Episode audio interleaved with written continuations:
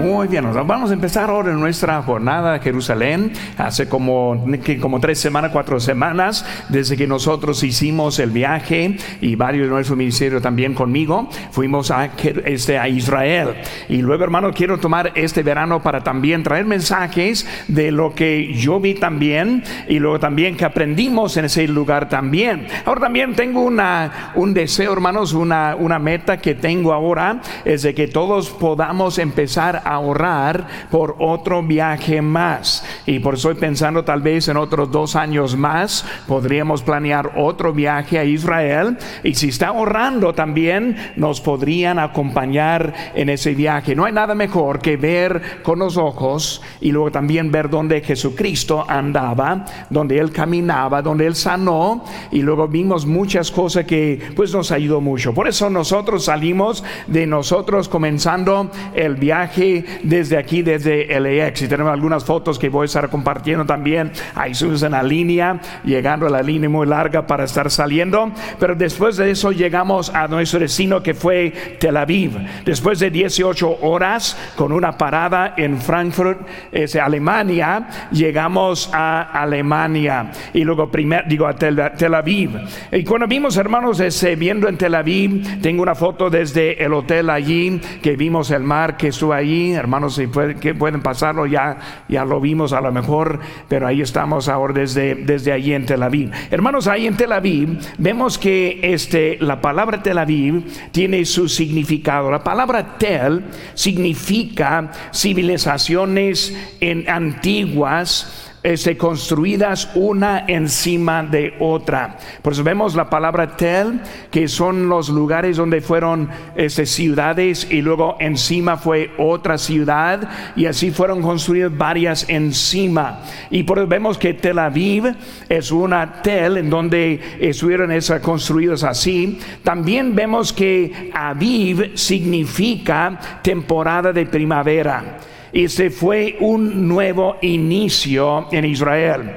Tel Aviv fue este, iniciada en el año 1909, por eso más, un poco más de, de 100 años de antigüedad. Ahora también Tel Aviv es también la localidad antigua de Jope. Y vemos que Jope, lo que encontramos en la Biblia, cuando hablamos acerca de Tel Aviv.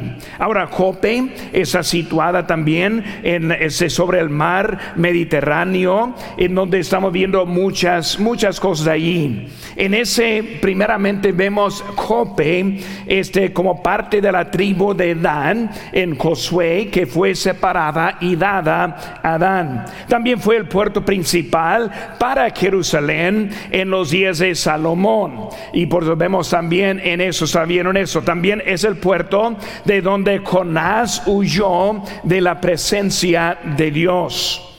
También vemos que esa ciudad fue la ubicación de la historia de Tabita. Ese otro nombre fue, Dorcas. Ella fue una discípula que murió y Pedro vino y luego en Hechos capítulo 9 vemos que él la levantó de la muerte. También es la ubicación en donde Pedro encontró a Cornelio. Cornelio fue el primer gentil que fue salvo. Él era de, Cesarea y luego él vino desde, desde allá a Egipto. Cuando vemos la visión de Pedro viendo ese el lienzo que estuvo bajado con todas las bestias y animales cuando Dios dijo toma y come. Por eso estuvo indicando de que ahora no solo a los este, judíos, sino también a los gentiles. Por eso estamos viendo, hermanos, esta mañana y quiero traer el mensaje más bien de la historia de Jonás. Porque cuando llegamos a ese lugar de Tel Aviv, viendo el mar, es llegando a la playa, viendo hacia adelante, no más imaginándome como Jonás llegó ahí ese día y en vez de obediencia desobedeció. En vez de ir a donde a Nínive, él empezó a su viaje en ese mar. Pues vamos a estar viendo en esta mañana, y aquí tenemos las notas que podemos estar usando y vemos este unas verdades acerca de Jonás que también podemos aplicar a nuestras vidas. Bien de esa ubicación viendo el lugar donde él se fue, vemos que primeramente hubo posibilidades de Jonás. Por número uno, nuestras notas, las posibilidades de Jonás. Cuando vemos a Jonás, él fue un gran predicador en realidad. Cuando vemos los resultados de él, vemos uno que cuando predicó, toda la gran ciudad de Nínive, de Nínive se arrepintió desde el rey hasta todos y luego todos entregaron sus vidas a Dios, quien también les perdonó de ese momento. Pero vemos que el inciso A, que él fue llamado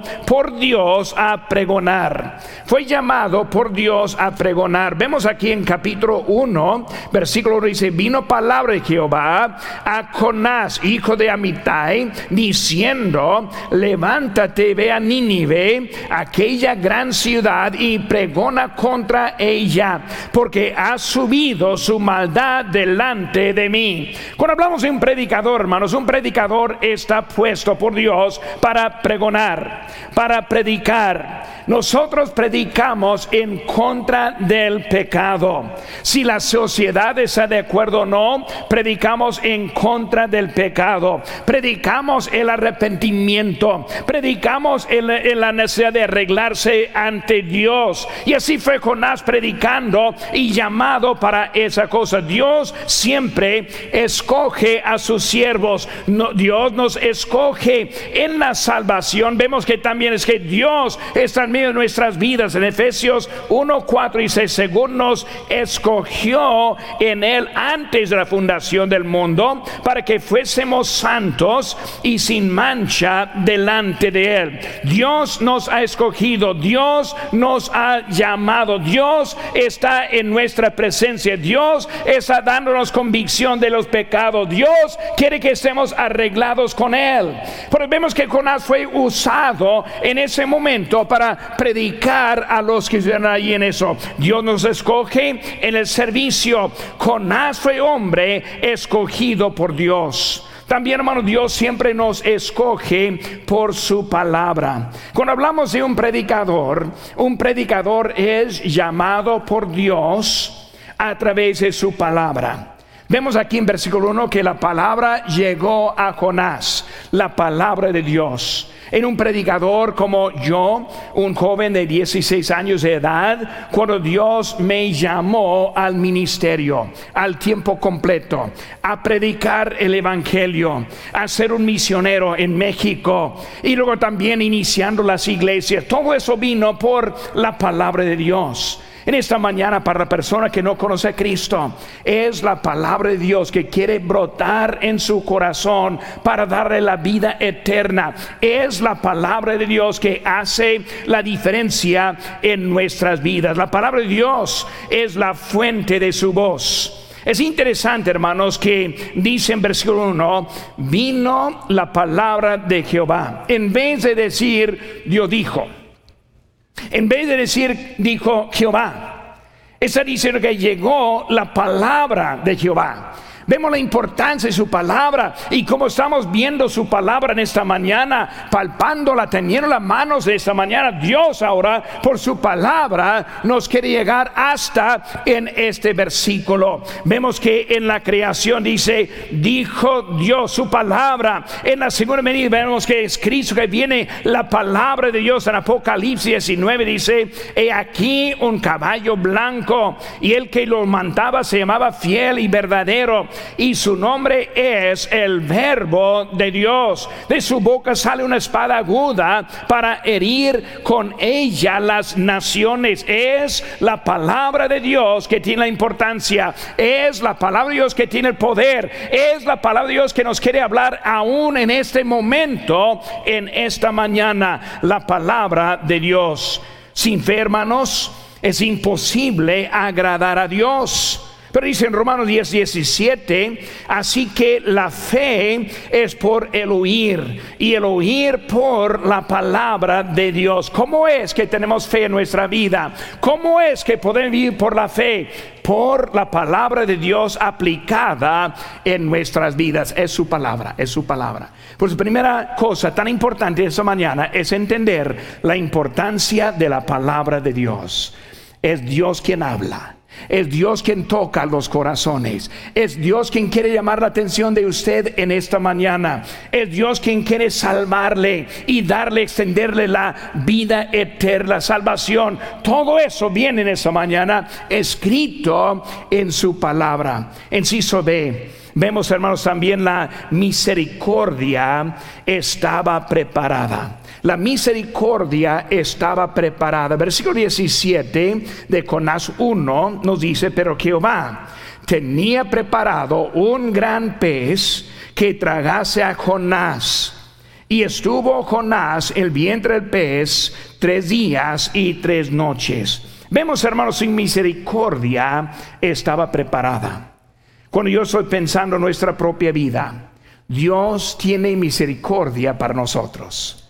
Cuando con Jonás, misericordia de Dios extendida a Nínive, una ciudad tan mala, tan perversa, una ciudad que hizo tantas cosas en contra, una ciudad en que Dios estuvo amanezando acerca de eliminarlo, destruirlo, pero ellos ahora vemos la misericordia de Dios con ellos. Dios nos conoce. En Salmo 103, 14 dice, porque Él conoce nuestra condición, se acuerda que somos polvo. Esta mañana Dios en su misericordia está extendida a usted en este momento. ¿Para qué? Para llegar acercándonos a Dios. Somos débiles. Nosotros sí necesitamos al Señor. En Juan capítulo 15, versículo 5, 5 dice, yo soy la vid, vosotros los pámpanos. El que permanece en mí y yo en él, esta lleva mucho fruto. Ahora dice, porque separados de mí nada podéis hacer. Si no estamos trabajando y viviendo a través de la presencia de Dios y el poder de Dios, nada podemos hacer. Él es la fuente de vida para nosotros. Dios ha preparado por nuestra necesidad.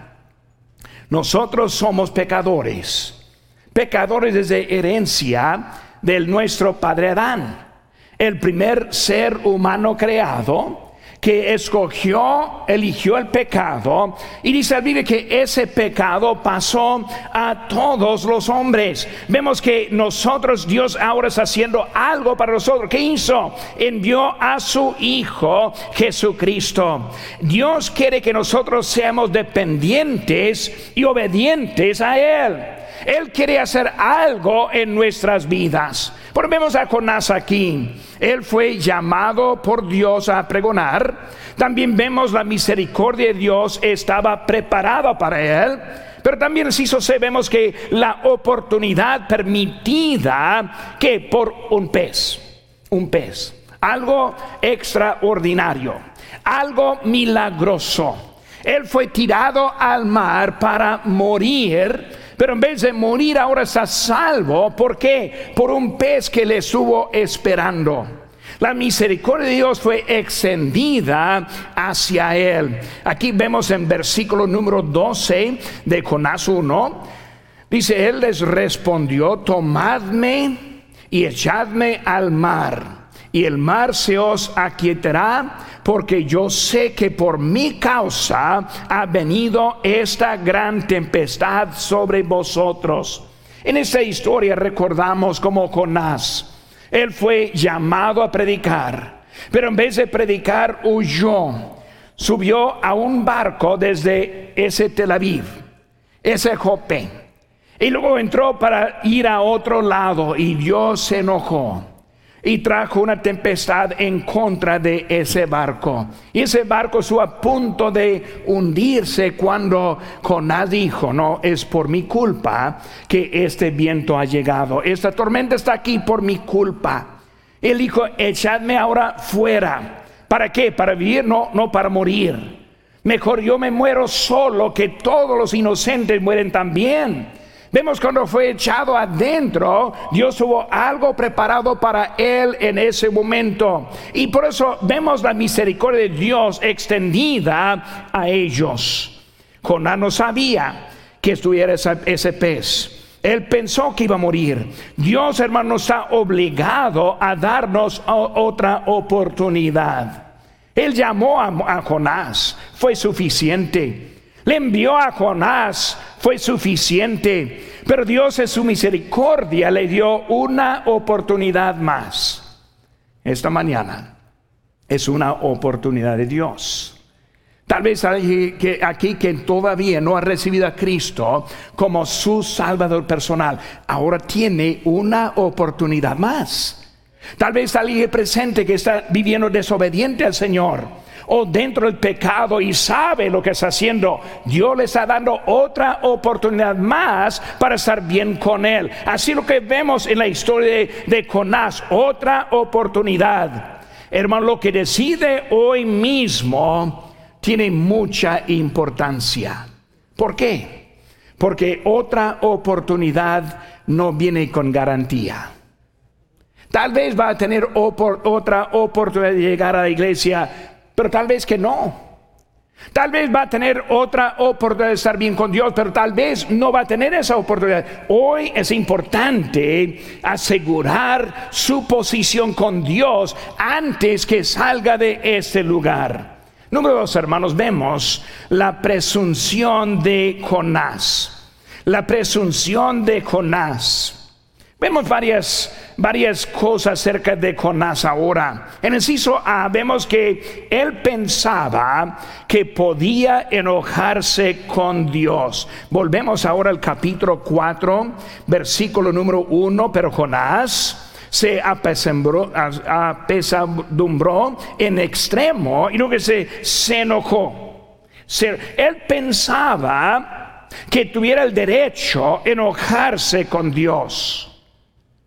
¿Saben qué? Dios es Dios. Nosotros no somos nadie de criticar a Dios.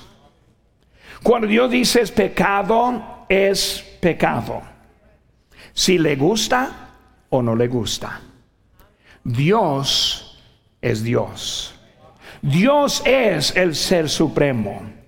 Dios es el creador. Dios es Él por su palabra, puso todo lo que hay que está aquí hoy en día. Dios por su palabra va a terminar este mundo. Dios es Dios. Y este Jonás pensó, pues yo tengo el derecho enojarme con Dios. Y estuvo muy equivocado en lo que él pensó en ese momento.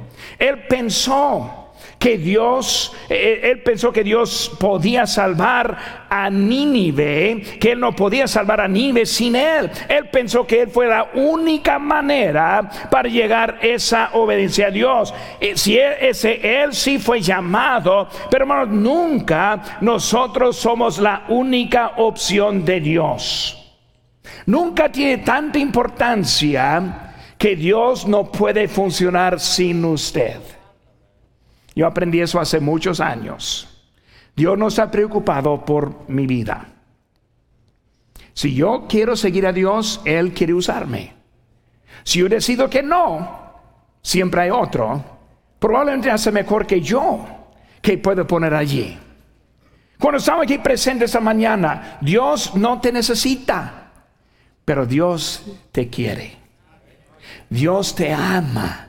Él mandó a su hijo morir por usted para que pueda también tener esa salvación. Pero vemos que hermanos que Dios siempre tiene a alguien. Vemos aquí con Elías, el gran profeta que vemos en Roma, ese primer Reyes capítulo 19, en versículo 14 dice, he sentido un vivo celo por Jehová Dios de los ejércitos, porque los hijos de Israel han dejado tu pacto han derribado tus altares y han matado a espada a tus profetas, oh dice Elías, y solo yo he quedado y me buscan para quitarme la vida. Con ese rey, eh, digo, Elías está diciendo a Dios, Dios, no hay nadie más que yo. Yo soy el único que queda. Y me quieren morir, matar a mí también. ¿Qué dice Dios ahora a él en versículo 18? Quedan en Israel siete mil cuyas rodillas no se doblaron ante Baal. Elías, no te preocupes, Dios está en control. Hermano, no se preocupen, Dios está en control. Pero pastor, viendo todo lo que está dando miedo hoy en día, viendo todas este, cosas este, inseguras hoy en día, la economía, y las plagas, las cosas que estamos viendo hoy en día. Dios tiene todo bajo su control. No se preocupen, Dios sabe lo que Dios está haciendo. Él, pensaba que podías controlar el juicio o la misericordia de Dios. Si yo voy a Nínive, pensó Jonás, van a arrepentirse. Pero si no voy, Dios le va a juzgar. Él pensó que podía este, manipularle a Dios. Jonás, no seas necio. Dios sabe lo que está haciendo. Él pensaba hace que tiene derecho sobre su propia vida. Vemos aquí en capítulo 1 de Jonás, versículo 12, dice, Él les respondió, tomadme y echadme al mar. Está diciendo ahora, écheme en el mar, yo estoy en control de mi vida. Si me eches en el mar, pues yo voy a morir. Él pensó que de hecho, capítulo 4, versículo 3. Ahora pues, oh Jehová, te ruego que me quites la vida, porque mejor me es la muerte que la vida. Jonás pensó que podía controlar hasta su propia vida, que tenía derecho sobre su propia vida. Todo pertenece a Dios. Dios es el dueño de todo. Dios es el quien prestó la vida que nosotros tenemos, la salud que nosotros tenemos, las bendiciones que nosotros tenemos, las habilidades que nosotros tenemos, las oportunidades que nosotros tenemos. Todo viene de Dios. Nosotros merecemos nada ante Él. Vemos en, en el inciso B, Él pensaba que podía esconderse de Dios. Pensaba que podía esconderse de Dios. Versículo 4, capítulo 4, versículo 2. Y oró a Jehová y dijo, ahora, oh Jehová, no es esto lo que yo decía estando aún en mi tierra.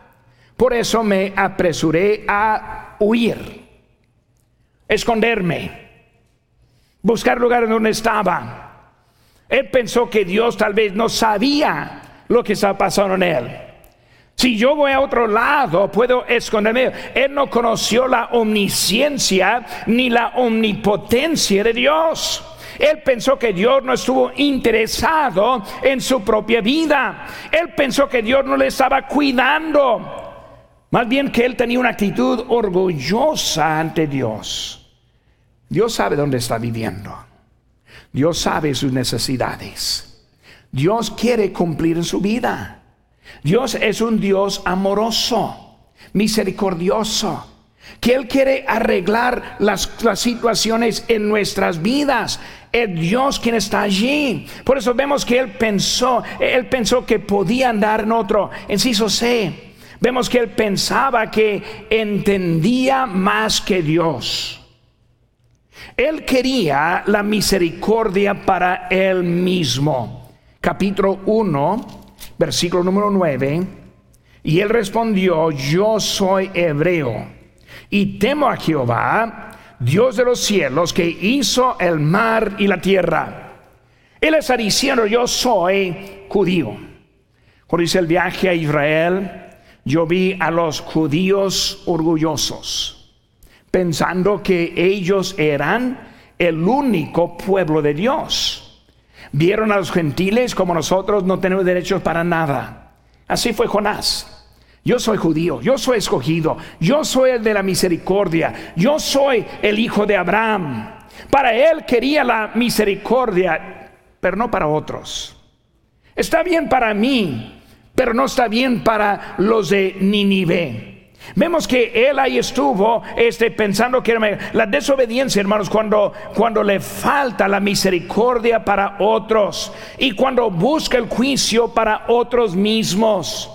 Jonás, estás en pecado pensando que tú mereces mejor que otro que no lo tiene, que tú mereces más bendición de Dios que los gentiles que estuvieron allí, que tú tienes mejor la vida que ellos tuvieron. Ellos ahora tuvieron, él pensaba que entendía más. Número tres, hermanos, nuestras notas. Vemos ahora la rebelión a la palabra de Dios. La rebelión a la palabra de Dios. Cuando vemos a él, y cuando él fue huyendo en vez de obediente, vemos que cuando estuvo oyendo entró en la desobediencia. Su desobediencia fue de varias maneras, pero la manera principal es que fue desobediente a la palabra de Dios. Recordando, vino a él la palabra de Dios. Viene a nosotros la palabra de Dios. Es Dios que nos quiere corregir. Es Dios que nos quiere hablar. Es Dios quien quiere ponernos en el buen camino. Jonás, yo tengo un buen camino para ti. Ese camino te lleva hasta Nínive, no a Tarsis. No cruzando el mar, sino yendo por tierra a donde yo te dije. Pero vemos ahora que él ahora en su rebelión, vemos que él descendió a otro destino. Capítulo 1, versículo 3. Y Jonás se levantó para huir de la presencia de Dios, de Jehová, la presencia de Jehová a Tarsis. Ahora está descendiendo, está descendiendo. Vemos que él ahora está allí en eso, en eso, pero está este, yendo lejos de la palabra de Dios. Dios estuvo claramente con él. Su llamamiento fue claro. Dios tiene un destino para cada uno de nosotros. La dirección de Dios siempre está involucrada en su palabra. Es la manera que nosotros aprendemos de Él. Si queremos saber lo que quiere desde nosotros, no es un sentimiento o un este algo místico, sino es la palabra de Dios aplicada en nuestra vida. Porque estamos aquí en este momento. Estamos obedientes a la palabra de Dios, si supiera o no. Porque dice Dios en Hebreos 10:25, no dejad de congregarnos. Por eso nosotros aquí estamos congregados en obediencia a Dios. Siendo obediente a Dios, estamos ahora en la oportunidad de recibir más información de Dios, porque siempre viene de su palabra. Por hermanos, que Él está allí en eso, esperando. Buena dirección siempre comienza con su casa. Estamos en la casa de Dios. No es la iglesia, sino la casa de Dios. La iglesia somos nosotros los miembros de la, de la iglesia. Pero vemos que siempre tiene algo para nosotros. Ir a otro destino, menos que Dios le está guiando, es desobediencia es rebelión. ¿A quién va a obedecer en esta mañana? Cuando pensamos en eso, hermanos, vemos que siempre Dios quiere hablar con nosotros. Si me acuerdo de una familia, cuando nosotros fuimos a Los Mochis, Sinaloa, fuimos allí para iniciar la iglesia bautista fundamental de Los Mochis. Esta mañana el pastor Alberto Murillo está predicando allá. Cuando nosotros fuimos para allá, ganando almas y luego empezando la iglesia, la gente empezó a, congregarse con nosotros y así fue inicio de la iglesia.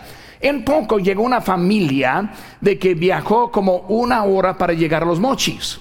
Y ellos llegaron los mochis, aprendió de la iglesia y por eso ellos empezaron a, congregarse con nosotros. Una hora de, de, fuera de los mochis, un viaje, algo. Por eso cada domingo, una hora llegando y luego una hora volviendo. Por eso este pues fue algo impresionante para mí que una familia viajara tanto pagando las casetas de cobro que están en la carretera y luego la gasolina para llegar, gastando todo eso para estar con nosotros. Pues un día yo fui a su casa a visitarle. También una hora de viaje pagando las casetas, llegando a su casa y luego una hora volviendo, casi todo el día gastado, no gastado, invertido en ir a esa familia.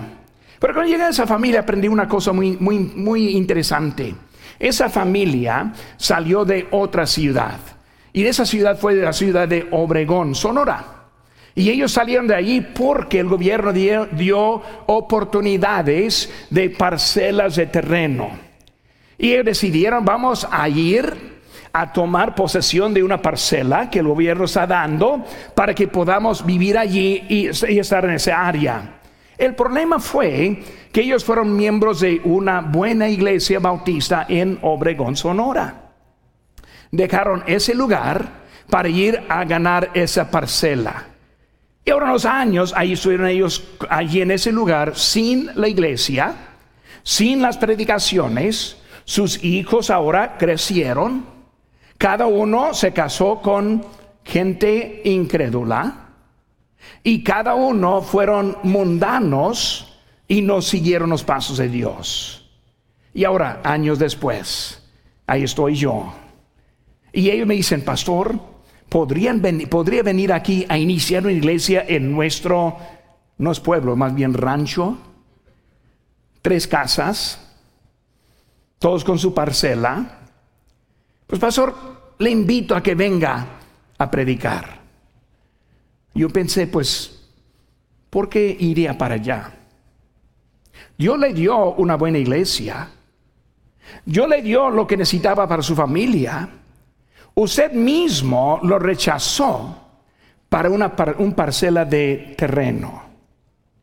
Y luego usted mismo perdió a sus hijos porque no estuvieron cerca de la iglesia. Y ahora ustedes quieren que yo deje la iglesia que estoy iniciando para venir aquí a ese pueblo para iniciar otra iglesia para tres casas. Y que hermano, aquí es lo que le recomiendo. Que venda su parcela. Que vuelva a Obregón o a los mochis. Que se congregue y que inicie de nuevo su vida espiritual. ¿Qué quería esa familia? Quería simplemente vivir su vida y que Dios se acomodara en, alrededor de ellos.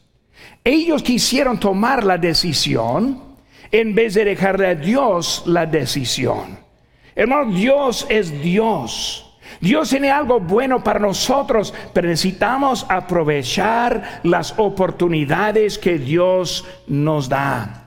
Ellos huyeron eh, más bien, él huyó en vez de obedeció.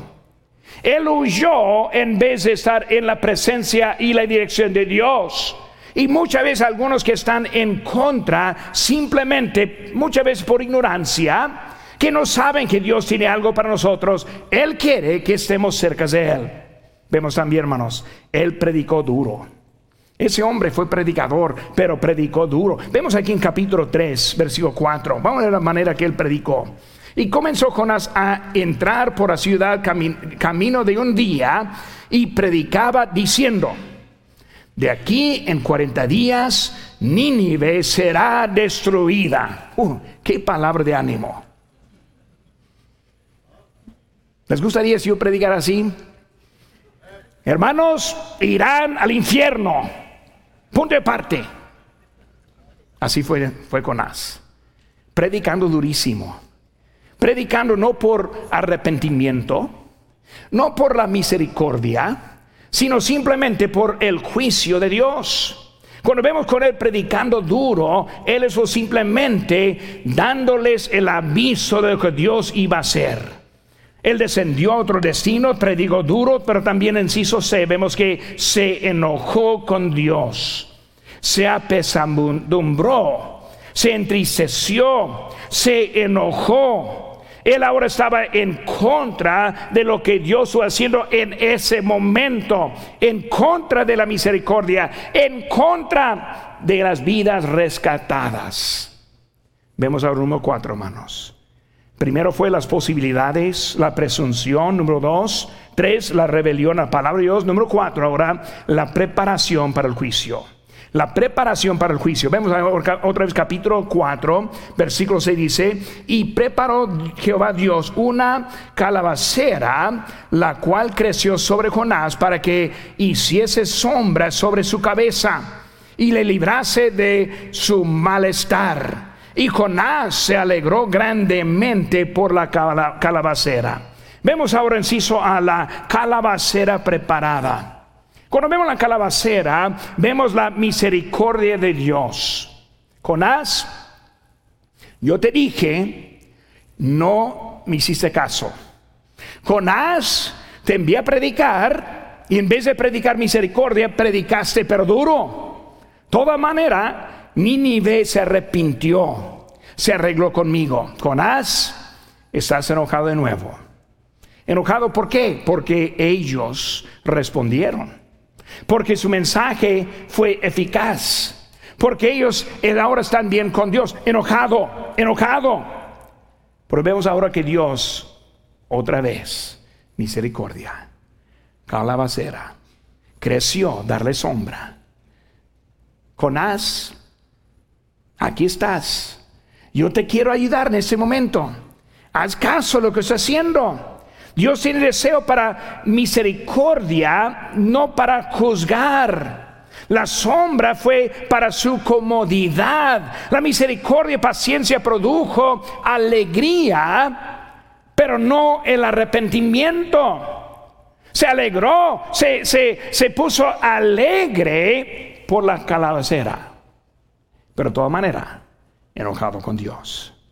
Toda manera rebelde toda manera es obediente a Dios. Si se ve, vemos la conclusión de su paciencia. Mano, Dios tiene paciencia para cada uno que está presente.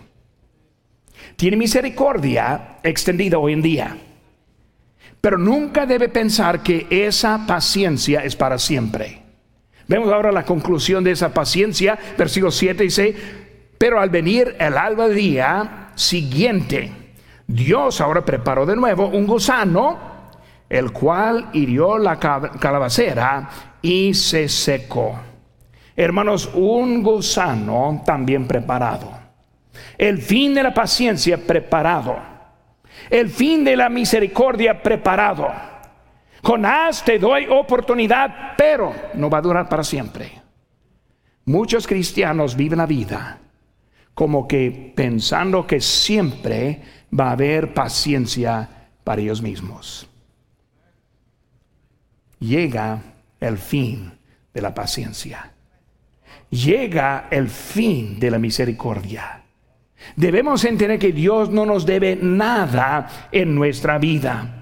Él nos respondió a la misericordia, por eso Dios ahora le quitó la misericordia. Sus hermanos, el castigo permaneció. En versículo 8 dice, y aconteció que al salir el sol, preparóse un recio viento solano, y el sol hirió a, Jonás en la cabeza y se desmayaba. Y deseaba la muerte, diciendo, mejor sería para mí la muerte que la vida. Jonás, misericordia. Jonás, calabacera. Jonás, la quito. Jonás, el sol, el viento Escucha, ahora tienes oportunidad. Es el momento para arrepentirse. Es el momento de estar bien con Dios. Es el momento de escuchar a su palabra. Porque esa palabra no va a durar para siempre. Y ahora vemos que el final de su vida desmayó. Esa mañana Dios te ama. Cristo vino para tomar su castigo en la cruz del Calvario. Vamos a ver eso en unas semanas más. Cristo fue a la cruz del Calvario para tomar su castigo, para morir en su lugar, su misericordia, su amor. Dice a Biblia, simplemente confesando a Cristo, podemos tener la vida eterna. Cuando Jonás salió, fue una tormenta grande, una tormenta que estuvo allí estorbando. Y él volvió a tierra para volver a empezar. Pero en esta mañana, Dios está tratando de llamar la atención de alguien ese día. Él quiere salvarle si nunca ha sido salvo. Él quiere que salga obediente, obediente a su palabra en los pasos de Él. Vamos a poner sobre nuestros pies, hermanos, todos puestos de pie. Este momento con los ojos cerrados